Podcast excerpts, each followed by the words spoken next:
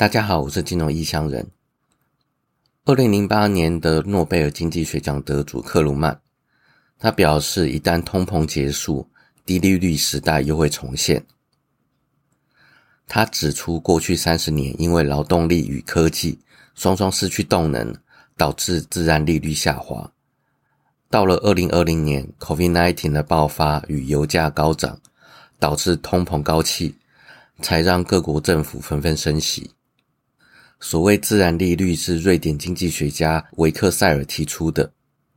他为自然利率下的定义是让储蓄与投资相配的利率，或是与整体物价稳定相符的利率。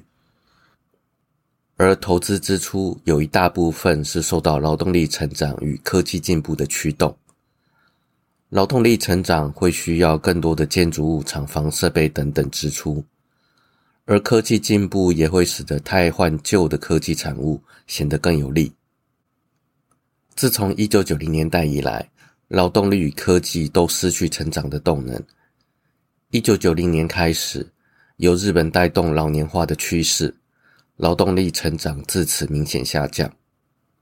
而科技部分自从一九九零年之后都没有很明显的大规模创新，像是一九八零年代个人电脑革命。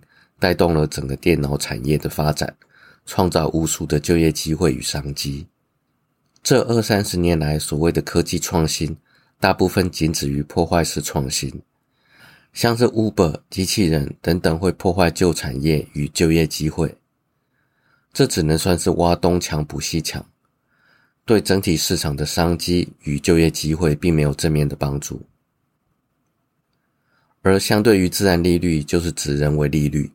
像是费的升降息，克鲁曼说的通膨结束之后，低利率时代重现，指的应该是人为利率，因为劳动力与科技仍然没有成长。最近俄乌战争的影响范围又扩大了，美国、欧盟、乌克兰都拒绝承认四个占领区的入俄公投结果，但上个月俄罗斯就在哈尔科夫失利过，在军事上。俄罗斯能守得住这几个地区吗？而乌克兰最近的态度很明显，就是打回来就好了。这几天乌克兰继续进兵，想要夺回其余失去的领土。而目前又有消息夺回了利曼地区，俄罗斯少了这个地区，在补给线断了一条，之后俄罗斯会陷入一种进退两难的局面，长久来看对俄罗斯不利。但俄罗斯也不是什么都没做，普丁已经签署了四个占领区加入俄罗斯的条约。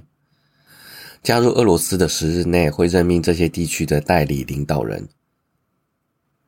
这四个占领区将会是俄罗斯与乌克兰百年难解、说不清道不明的恩怨情仇，后代子孙恐怕会面临很尴尬的处境。另一方面，普丁难得道歉。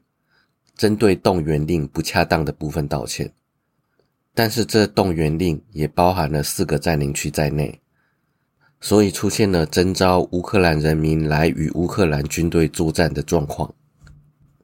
伊隆马斯克与西欧多国领袖都建议俄乌重新启动谈判，但泽伦斯基反骂马斯克：“你到底支持哪一边？”马斯克说：“他站在乌克兰人民生命这边。”而泽伦斯基签署了一份不与普丁谈判书，来表明自己的决心。所以整体来看，泽伦斯基在等待把俄军全数推回俄罗斯，并取回所有被占领地区。另外，还期待普丁被俄罗斯国民或反对派推翻。而普丁瞄准的是乌克兰与欧美各国之间的缝隙增大。而影响范围增大，指的是 OPEC Plus 减产。沙地阿拉伯不甩美国施压，要求增产，这会提高油价，并在通膨之火再添上一桶油。此举除了符合这些成员国的利益以外，还符合这些国家对美国威权下滑的回应。OPEC 实际领导人是沙地阿拉伯，减产这个动作回应了前几年让沙地阿拉伯震惊的美国无视盟友关系与保安条约，自行从中东撤军的事件，还有奥巴马上任之后开放页岩油，让美国重新对油市有话语权，间接降低沙地阿拉伯对油市的话语权。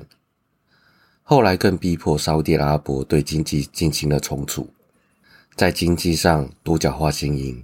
不再单压石油这项原物料。